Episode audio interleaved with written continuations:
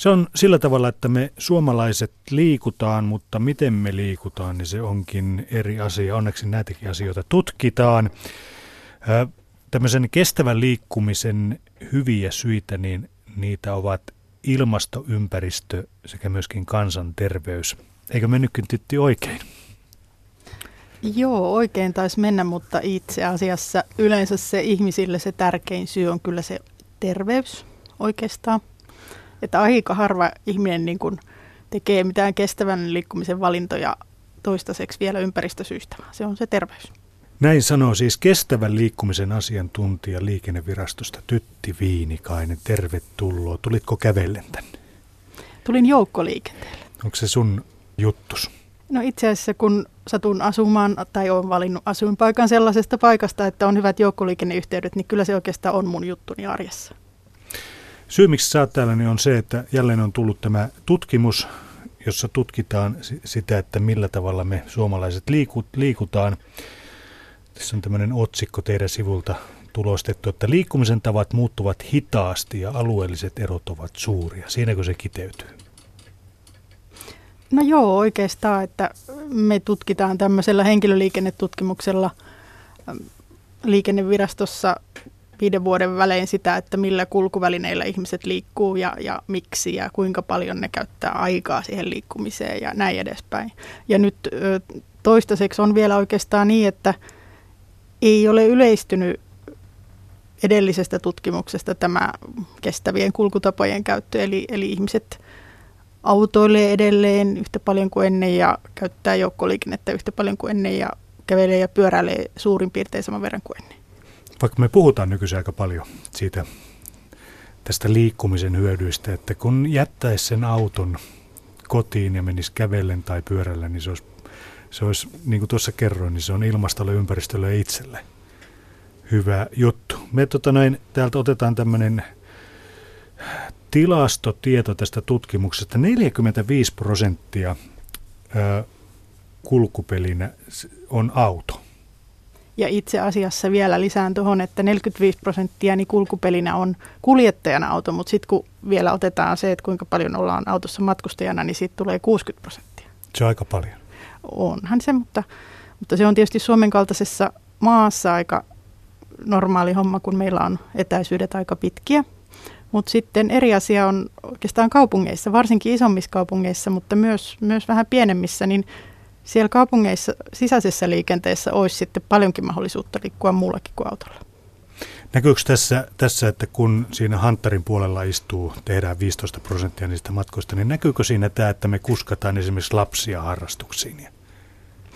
No joo, kyllä näkyy. Tämä oikeastaan me tutkittiin vielä erekseen sitä, sitä, että kuinka suuri osa suomalaisten matkoista on, on sitä, että kuskataan jotakuta toista, oli sitten lapsia tai, tai vaikka iäkkäitä vanhempia, niin, niin oikeastaan 10 prosenttia kaikista, kaikista kulkemisesta niin tuota, on tämmöistä kuskaamista. Ees taas ajamista. No sitä me ei tutkittu, että niin. mennäänkö ees taas. Mutta. Niin, no yleensä mennään, jos kuskataan jonnekin, niin täytyy sieltä jotenkin, jotenkin pois päästä. Tota noin, pyörällä kävellen tai julkisilla välineillä tehtiin 37 prosenttia. Kuinka, kuinka suuri tämä luku pitäisi olla, että sinä taputtaisit käsiä yhteen ja jipii? No sanotaan, että hiljaksiin sen pitäisi siitä kasvaa. No ei, tuskinpa, tuskinpa Suomessa 50 prosenttia matkoista voidaan tehdä kävelle ja pyörällä, mutta, mutta hiljaksi vähän siihen suuntaan. Mutta et nimenomaan ehkä, että, että kaupungeissa. Ja, ja varsinkin oikeastaan melko pienissä kaupungeissa, tämmöinen Mikkeli tai Hyvinkää tai, tai Rauma tai tämän kokoisissa, niin – niin tuota, älkää nyt pahastuko mikkiläiset, hyvinkääläiset ja raumalaiset, että teitä haukuun pieneksi kaupungeiksi, mutta, mutta tota, usein niissä niin nämä etäisyydet on niin lyhyitä, että saattaa olla esimerkiksi, että jos piirtää keskustasta harpilla kolmen kilometrin ympyrän, niin itse asiassa suuri osa porukasta asuukin siinä ja siinä on kaikki palvelut tai vaikkapa viiden kilometrin ympyrän. Ja silloin tämmöisissä paikoissa niin tota, itse asiassa aika helposti voisi kävellä ja pyöräillä niitä arjen matkoja aika paljon. Voisi, mutta sitä ei tehdä.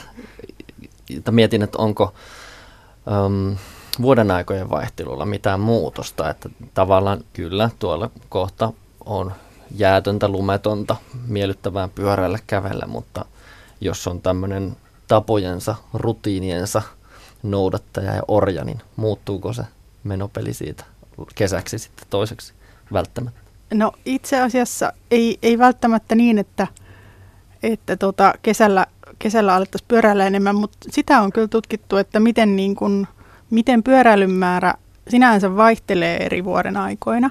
Niin tuota, se toki vähenee talveksi ja aika moni näistä pyöräilijöistä siirtyy sitten joukkoliikenteeseen talvella, mutta ei se lopu kokonaan. Eli myöskin talven yli monet jatkaa, jatkaa filarointia ja itse asiassa hauska juttu on se, että Suomessa pyöräillään sitä enemmän, mitä pohjoisemmaksi mennään, eli, eli tota Oulu ja no myöskin Joensuu, joka nyt ei tietysti ole niin pohjoisessa, mutta varsinkin Oulu niin on tunnettu talvipyöräilykaupunki. Eli mm. siinä on joku hauska paradoksi, että, että pohjoisempana, kun, kun merituuli puhaltaa ja, ja viima käy, niin siellä pyöräilee. Meillä ei ole syytä tähän tiedosta. Siellä on vaan aivan hullun karaistunutta porukkaa. Uhmaamassa no. viimaa. No ehkä tässä kohdin, tässä kohdin tuota, sanoisin, että on kyllä Oulun kaupunki tehnyt pitkäjänteisesti pyöräilyn edistämistyötä, että kyllä siinä vähän, vähän sitten tota viranomaisetkin voi, voi auttaa, että olosuhteet on paremmat ja sitten se näkyy tuolla tavalla. Ihan kiinnostaa, nyt otit Oulun, Oulun esimerkin, että siellä on tehty. Onko se jo mistä lähtien ollut pitkäjänteistä? Jos vertailet, nyt alat kuulla Suomen kaupunkia vertailemaan, missä sitä työtä on tehty ja mistä asti, ja nyt, nyt alkaa sitten kerätä niitä hedelmiä sieltä. No Oulussa, Oulussa on kyllä monta vuosikymmentä niin kuin panostettu, panostettu esimerkiksi pyöräväyliin, niiden kuntoon ja kehittämiseen, mutta tällä hetkellä nyt ihan viime vuosina tosi moni suomalainen kaupunki on innostunut esimerkiksi pyöräilyn ja kävelyn kehittämisestä. Voisi sanoa, että tässä on jonkinlainen trendi ehkä meneillään.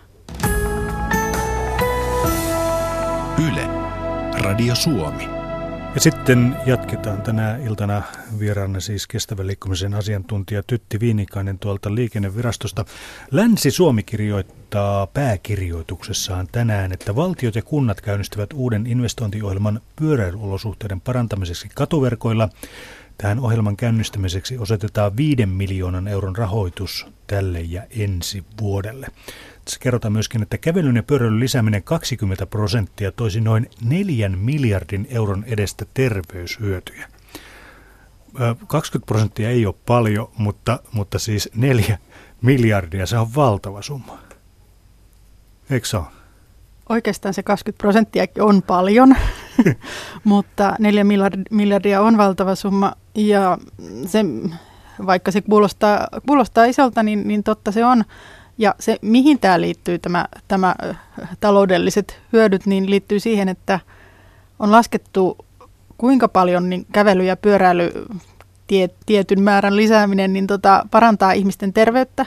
Ja sitten kun sille lasketaan hinta, eli, eli lasketaan paljonko nämä sairaskustannukset ja tämän tyyppiset, niin kun, kun ne sairauskulut jäävät, jäävät tota, toteutumatta, niin niin nämä kun summataan ja sitten yleistetään koko väestön tasolle, niin siitä saadaan tällaisia lukuja, jotka ensi kuulemalta kuulostaa aika hurjalta.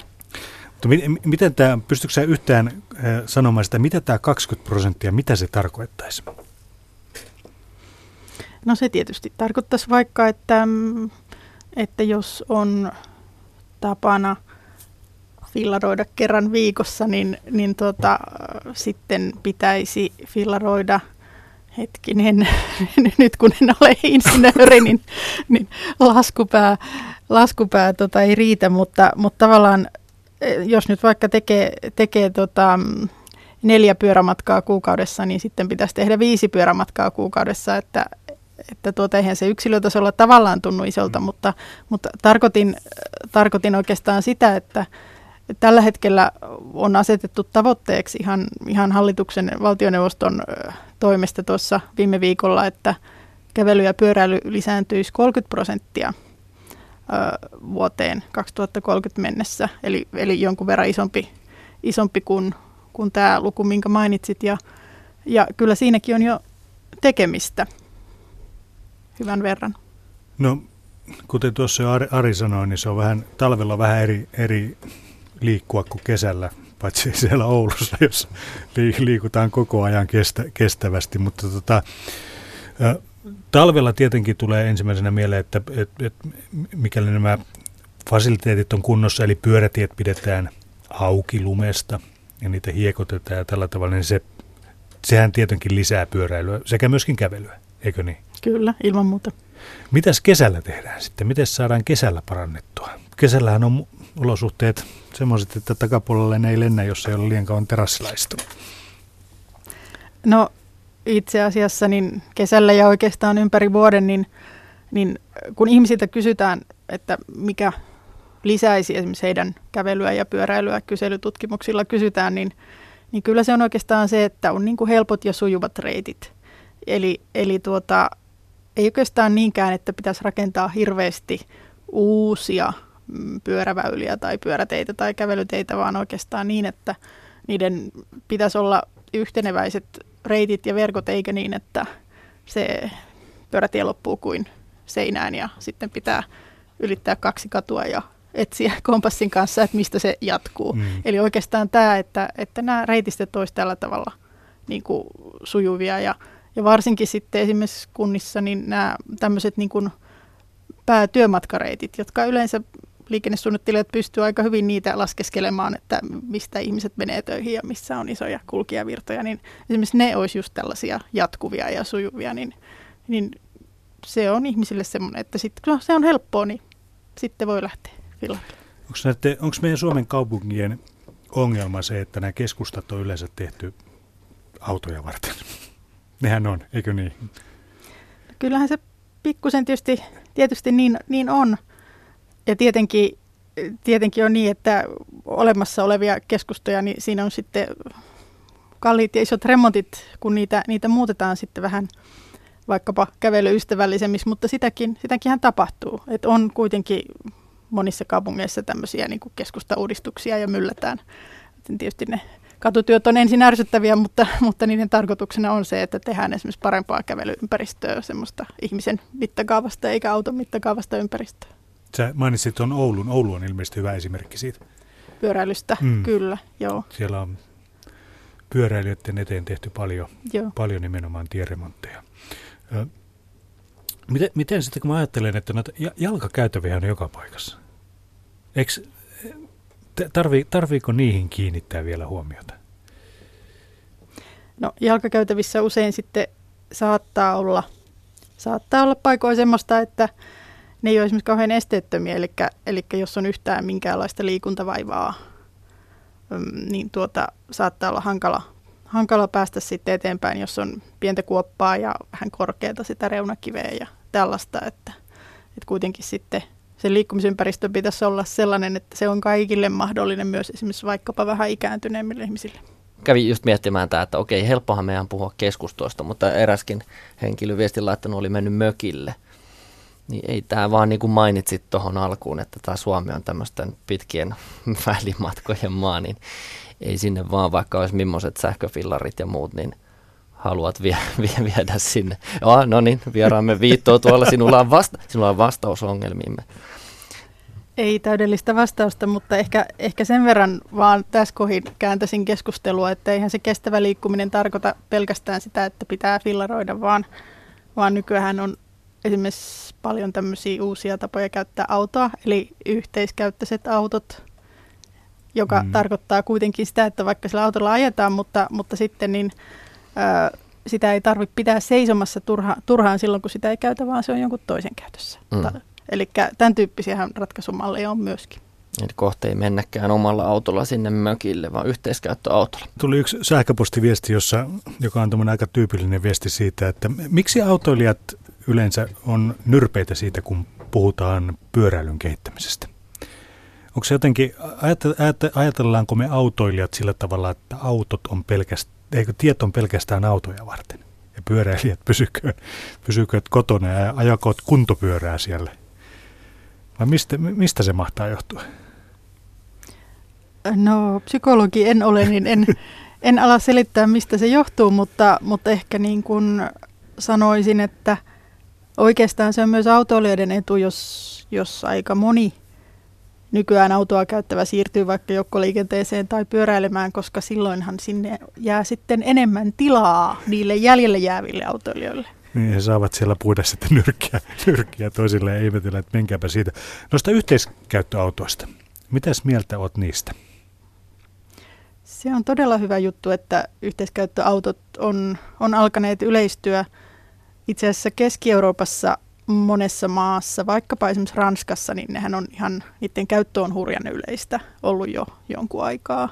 Jonkun aikaa tarkoittaa tässä ehkä kymmenkunta vuotta tai näin, mutta Suomessa ei vielä toistaiseksi, on, on hyvin niin kuin marginaalista, mutta nyt on se aika, että on tosi paljon, ei ole vain yhtä yritystä, jolta sä voit tilata tämmöisen yhteiskäyttöauton, vaan niitä alkaa olla paljon enemmän näitä, näitä firmoja ja, ja tota, sitten uusin asia, josta nyt on just ollut julkisuudessakin, on tämä, että taloyhtiöt, taloyhtiöt voi ottaa niin kuin oman yhteiskäyttöauton, että isonkin taloyhtiön yhteinen auto tai vaikka pienemmän. Ja, ja tota, se toki ei, ei varmaan ole tarkoituskaan, että se korvaa sitten jokaisen asukkaan kaiken autoilun, vaan, vaan esimerkiksi niille, jo, jotka tarvii harvemmin autoa, jotka on nyt vaikka autottomia, mutta tarvitsisi sitä jonkun verran, niin sitten voi käyttää sitä taloyhtiön yhteistä autoa. Mm-hmm. Ja sä tietysti kestävä liikkumisen asiantuntijana suosittelet, että se olisi sähköauto. Sähkö, sähköauto hyvinkin, tai, tai, mutta tietenkin, että jos, jos auto on niin kuin yhteisessä käytössä, niin, niin, tota, niin ei se nyt niin vahingollista ole, vaikka se olisi polttomoottoriautokin, mutta, mutta sähköautothan on myös, myös asia, joka on niin kuin yleistymässä aika hiljalleen, hiljalleen kylläkin. Mm, tiedän kyllä. Taloyhtiön kokouksissa puhutaan paljon siitä, että mitä me nyt tehdään, kun ensimmäinen sähköauto ilmestyi tuohon pihaan, että miten se lataus sitten järjestetään ja, ja siinä kun pitäisi kaikille olla yhdenvertaiset, yhdenvertaiset tota noin, niinhän se laki vissiin sanoo noissa taloyhtiöissä, että kaikille pitäisi olla yhden, yhdenvertainen kohtelu, niin kyllä sitä kannattaa niissä taloyhtiöiden kokouksissa miettiäkin, että mitä sitten tehdään. Miten tuommoinen, te, tehdäänkö me työmatkoja vai vai vapaa-ajan matkoja? Kumpia tehdään enemmän? No itse asiassa suomalaisten matkoista tai liikkumisesta niin vaan neljäsosa on näitä työmatkoja, siis kotoa töihin, työstä, työstä kotiin, niin vaan neljäsosa, että sitten se kaikki muu on turhaa. Kaikki muu on sitä hauskaa, eli, eli tuota, kaupassa käyntiä ja, ja tuota, isoäidin luona käyntiä ja, mökille menoa, mökille menoa ja, harrastuksiin. Ja, ja tuota, harrastuksiin, kävelyä tai näin edespäin. Että vain neljä, neljäsosa on näitä työmatkoja. Tuo on aika yllättävän pieni. No itse asiassa kyllä. Ja työmatkustaminen näkyy tietysti ruuhkahuippuina mm. niin kuin tuolla liikenteessä, niin sen takia ehkä, ehkä se on se asia, minkä niin näkee, että vapaa-ajan matkathan isoäidit ja, ja harrastuspaikat sijaitsee hajallaan eri puolilla, niin se ei ehkä näy sitten se liikenteessä niin paljon. Mitäs tuohon sanoo, Tari? Ehkä se tota, tavallaan Suomessa nämä välimatkat ja tämä, että meitä on niin vähän, on hieno asia meille Keski-Euroopassa pahimpaan matkailusesongin aikaa, jossain siellä Münchenin ja Salzburgin välimailla, niin siellä on tiet kovin tukkeessa siellä näkee pettyneitä ilmeitä autojen sisällä ja myrtyneitä naamoja. Semmoista siellä. että onko toi nyt hyvä, että meitä on näin vähän ja välimatkat on pitkiä. No sitten pitää ruveta miettimään sitä, että millä näitä vapaa-ajan matkoja. Ehkä se on se, onko se tärkein asia se, että ruvetaan miettimään sitä, että millä niitä pystyttäisiin korvaamaan. Auto jätetään kotiin ja mennään julkisilla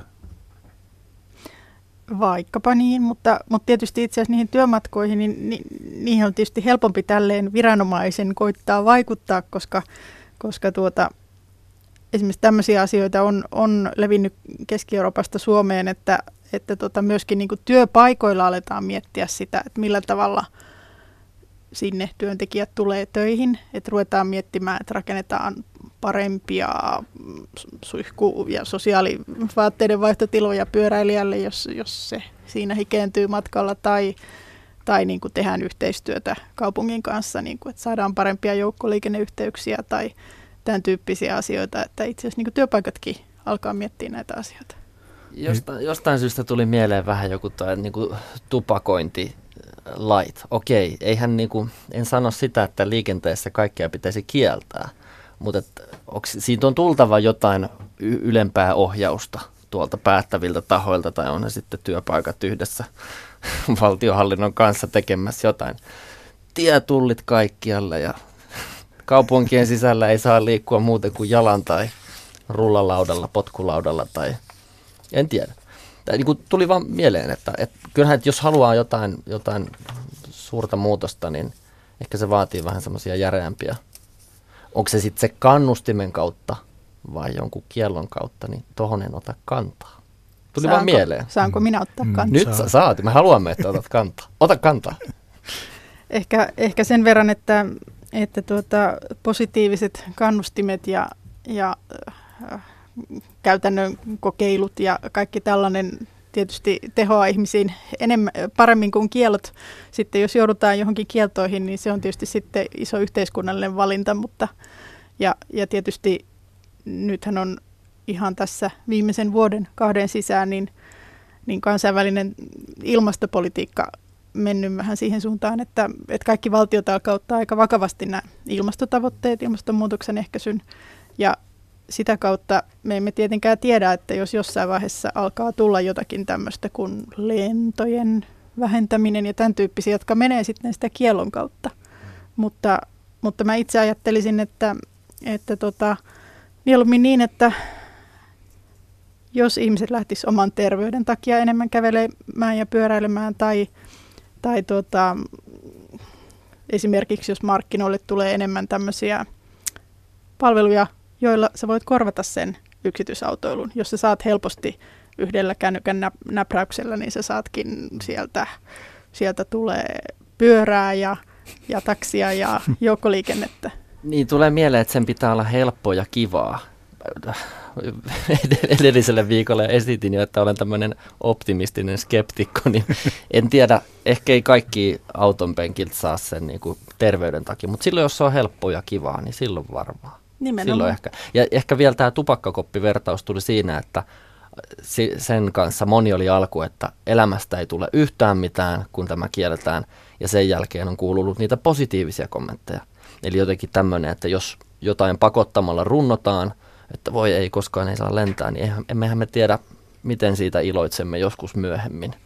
Mm. Tämä on, tää on niin aivan villiä spekulaatiota. Olen aivan omissa sfääreissä. Jatkakaa jollain asiallisella kysymyksellä siitä. Petri Rinne, ole hyvä. Puhutaan sähköpyöristä. Nyt on ehdotettu tätä 400 euron suuruista ö, korvausta, jos ihminen ostaa sähköpyörän. Tuleeko sähköpyörät pelastamaan maailman? Ihan tämmöinen pikkukysymys. Osaltaan. Eivät kokonaan. Mutta tota, no se on mielenkiintoista nyt tässä tässä kun on ollut paljon keskustelua sähköpyöristä tai sähköavusteisista pyöristä tässä, tässä viime aikoina, niin, niin tuota, tietysti hyvällä syyllä moni on kysynyt sitä, että miksi ei ö, anneta samanlaista tukea tavallisen pyörän ostamiseen hyvänen aikaa, että siinähän niin kuin enemmän tulee terveyshyötyjä ja näin, mutta, mutta itse ajattelen ehkä niin, ja tutkimuksetkin sitä tukevat, että – Oikeastaan sähköpyörä on ihan eri kulkupeli kuin tavallinen pyörä. Ei se ole, ei se ole sama asia, koska sähköpyörällä tai sähköavusteisella pyörällä nehän on sellaisia, että siinä pitää kuitenkin itse polkea. Se avustus sitten vaan avittaa. Niin, niin ihmiset tutkimusten mukaan niin ajaa paljon pidempiä matkoja niillä ja lisää pyöräilyä.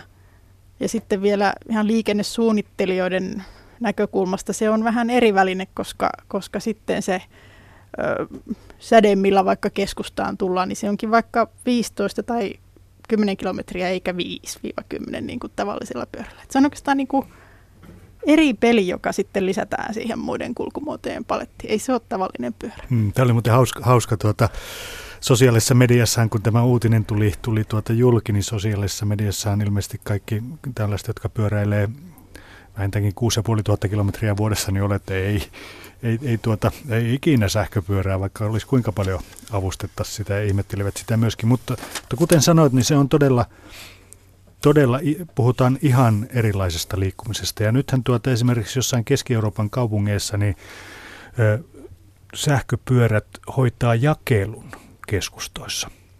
Eli se, se tuota, saadaan ne jakeluautot pois sieltä ja muistamme vielä sen, semmoisenkin uutisen, missä sanottiin, että joku, oli, joku tämmöinen joku kuljetusfirma oli todennut, että tämähän on paljon edullisempaa ja paljon halvempaa meille tehdä tämä jakelu. Niin. Milloin luulet, että Helsingin keskustan tavarataloihin viedään tavarat sähköpyörille? No ei, ei ne tietenkään kaikkia jakelua voi korvata niin kuin, niin kuin ihmisten liikkumisen puolella, niin vaikka pyöräily ei korvaa tietenkään kaikkia liikkumista, mutta se on jälleen taas osaltaan. Ja, ja tämmöinen niin kuin city-logistiikka, puhutaan sellaisesta, niin, niin, niin semmoista on moni kaupunki alkanut, alkanut vähän enemmän miettiä, että mietitään sitä niin kuin koko jakelujärjestelmää vähän uusiksi yhdessä tietenkin tämmöisten isojen firmojen kanssa, jotka, jotka sitä päivittäistä pakettia kuljettaa kaupungin keskustassa. Ja, ja siinä niin kuin yksi osa nimenomaan voi olla pyörät. Saadaan mikä, mitä tämä Amazon, joka on nyt tulossa Suomeen, niin saisi nähdä, että heillähän on tämmöinen piste, mistä noudetaan tavaroita, niin saattaa hyvinkin olla, että Amazon olisi yksi niistä, jotka sinne pisteeseen, kun heidän tavara on yleensä aika pientä, niin voisivat sähköpyörillä kuljettaa. Mikä saa, ja tiedä missä vaiheessa tulee se murros, että, että ei tarvitse mennä näihin automarketteihin, että sieltä tuodaan sitten kotiin. Ja onhan tästäkin ollut jo parin vuoden ajan ja kaiken maailman yrityksiä on ollut eri firmoilla, että millä sen saisi lähtemään. Lontoossa vierailin syksyllä ja siellä oli mullistavaa mennä tämmöiseen suurempaan päivittäistä varakauppaa. Että se on heillä jo niin arkista, että itse olin lukenut tästä vain tästä ilmiöstä, että se on netissä tehty ne tilaukset.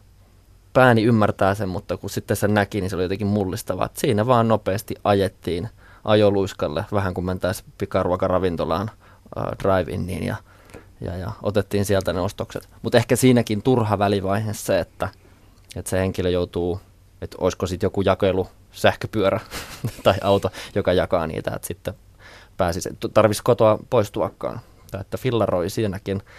Herra fillaroi sitten Lontoossa töihin ja, ja, ja sen jälkeen autolla haki sitten lähikaupasta ruokaa. Eli voisiko luopua siitä sitten? Ja ehkä, ja ehkä tuohon, tuohon sitten vielä, että, että näitäkin esimerkkejä on Keski-Euroopassa, että sitten tämän tavarantoimituksenkin voi yhdistää taloyhtiön palveluihin. Että kun, kun ostat asunnon tai vuokraat, niin siinä tulisi samalla sitten paitsi osuus siihen yhteiskäyttöautoon ja mahdollisesti, joka olisi sähköinen, mahdollisesti osuus johonkin yhteiseen sähköpyörään tai useampaan ja sitten tulisi tämmöinen mahdollisuus tilata ostoksia kotiin ja näin edespäin. Nyt tulee mullistava ajatus mieleen. Siis yh, niin vanhain koti ja päiväkoti, mutta aikuisille. Kaikille 18 kuusi kolmosille.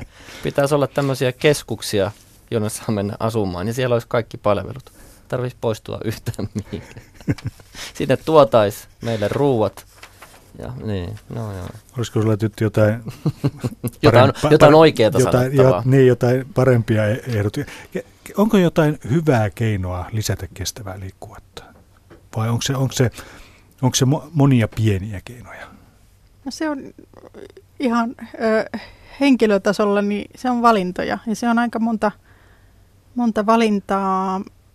Se on, laske, on esimerkiksi laskettu näin, että kun, kun suomalaiset liikkuu keskimäärin, kun lasketaan, niin vähän alle kolme, eli 2,7 matkaa tekee vuorokaudessa. Ja sitten kun sen kertoo ö, vuoden päivillä, niin siitä tulee noin tuhat valintaa vuodessa että minkä kulkupelin otan. Suurin osahan niistä ei varmaan ole valinta, valinta että joskus on, on ja monen on pakko mennä autolla tai, tai on ainoastaan järkevää kävellä tai ei ole autoa, niin pitää mennä bussilla, mutta mutta mä väittäisin, että kun meillä jokaisella on keskimäärin se tuhat valintaa, niin kyllä niistä nyt osa on semmoisia, että siinä voi niinku harkita uudestaan, että mikä olisi nyt järkevintä. Hmm.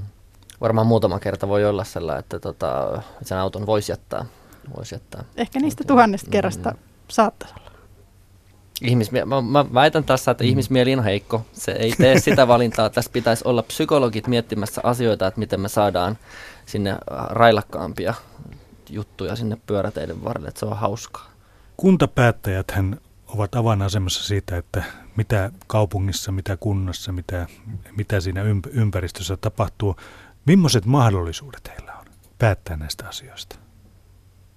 Onko, se kaikki siellä omissa käsissä?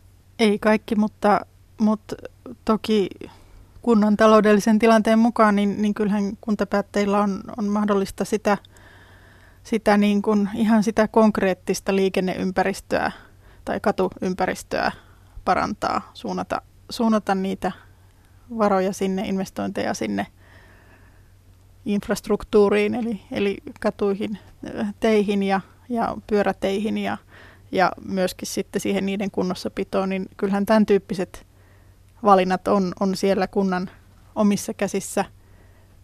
Ja ehkä sitten se asia, mikä ei helposti tule esille siinä kunta, kuntapäätöksenteossa, on se, että kun kuitenkin esimerkiksi kävelyn ja pyöräilyn lisääntymisellä on näitä terveysvaikutuksia, ja se sitten, kun ihmisten terveys paranee, niin se tietysti pienentää terveydenhuoltomenoja – niin tämä asia harvoin tulee sit siinä kohdin taas esiin, kun ruvetaan päättämään siitä teidän aurauksesta, niin mm. se päättelyketju siitä sinne terveysmenoihin on vähän liian pitkä. Se ei näy siinä konkreettisesti. Mitä pitäisi tehdä valistusta enemmän vai? Niin, no ehkä, ehkä näiden asioiden näkyväksi tekemistä enemmän. Nämä, tota noin, löytyykö sieltä halu, onkohan sitä tutkittu, löytyykö sieltä halua tehdä tällaisia ratkaisuja? Kyllä löytyy.